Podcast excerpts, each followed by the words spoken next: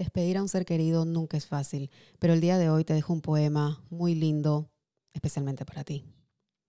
Puedes llorar porque se ha ido o puedes sonreír porque ha vivido. Puedes cerrar los ojos y rezar para que vuelva o puedes abrirlos y ver todo lo que ha dejado. Tu corazón puede estar vacío porque no lo puedes ver o puede estar lleno del amor que compartiste.